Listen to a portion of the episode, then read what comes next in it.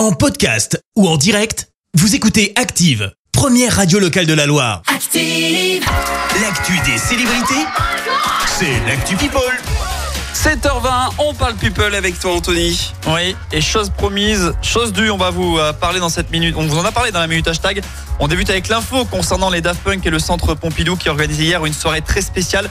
Alors le mystère a plané un tout petit peu autour de ce rendez-vous, fixé à 18h30. On savait simplement à l'origine qu'une avant-première mondiale allait avoir lieu. Bon, à la veille de la sortie de la réédition de Random Access Memories, on a vite appris qu'un titre inédit allait être dévoilé.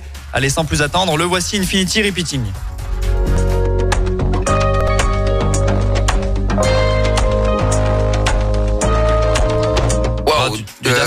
Ouais, ça, ça a été euh, récupéré d'un téléphone portable ce son. Ah non, euh, du Twitter pour être tout Ah à fait oui, honnête. ça s'entend. Bah, c'est rarement décevant quand même les Daft Punk. euh, ce morceau a résonné en tout cas dans le musée d'art contemporain hier devant Incroyable, une poignée de fans ébahis.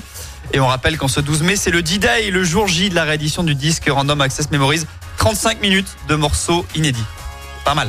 Clémence, je suis sûr qu'elle a déjà précommandé. Il y en a d'autres euh, ici qui vont euh, écouter ça. Ah. Allez, autre euh, gigastar, autre actu. Beyoncé vient de débuter avant-hier une tournée mondiale. Sept ans après la dernière en solo, hein, tout de même. Le début du show Beyoncé était programmé à Stockholm, en Suède, donc au cours de sa méga tournée en solo qui va durer quatre mois quand même. La chanteuse va sillonner l'Europe et l'Amérique du Nord. Et le Renaissance World Tour passera bien sûr par la France. Ce sera le 26 mai au Stade de France à Paris que Beyoncé se produira, mais aussi à Marseille le 11 juin au Vélodrome.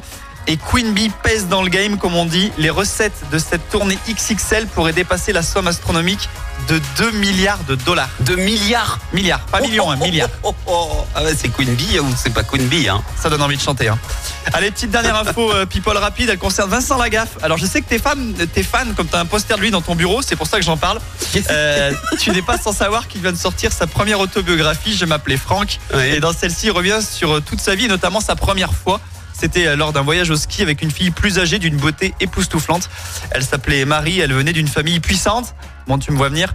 Et Vincent Lagaffe explique que ce jour-là, il a découvert l'amour. C'est Oh, joliment dit. Tu t'attendais à plus, hein, avoue.